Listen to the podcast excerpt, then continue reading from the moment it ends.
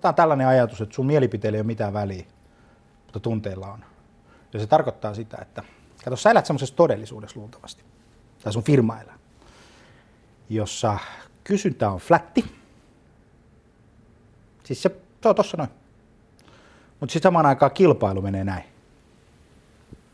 Se liikkuu ylöspäin, eli se kasvaa.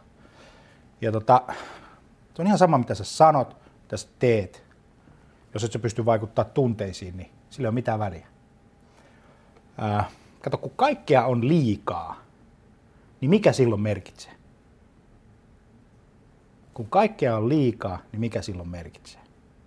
Silloin se siinä pelissä merkitsee se, että mitä ne sun asiakkaat, mikä tunnereaktio siellä tulee. Ja jos sä pystyt vaikuttamaan tunteisiin, sä voit vaikuttaa tuloksiin.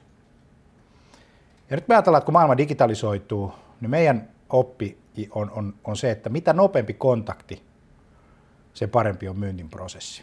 Eli mitä nopeammin sä pääset kiinni siihen asiakkaan käyttäytymiseen, niin sen paremmin sulla menee. Sitten mä esittelen sulle tämmöisen mielenkiintoisen konseptin, jonka nimi on Surprise ja Delight.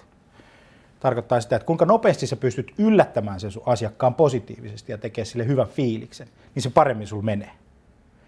Nyt jos sählätään siellä myynnissä erilaisten niin kuin osta multa, minä ja minä haluaisin tavata sua ja minä haluaisin tehdä näin päin pois, niin tämmöistä delight-juttua tai tämmöistä asiakkaan niin kuin tunteisiin vaikuttamista ei tapahdu muuta kuin negatiivisessa valossa.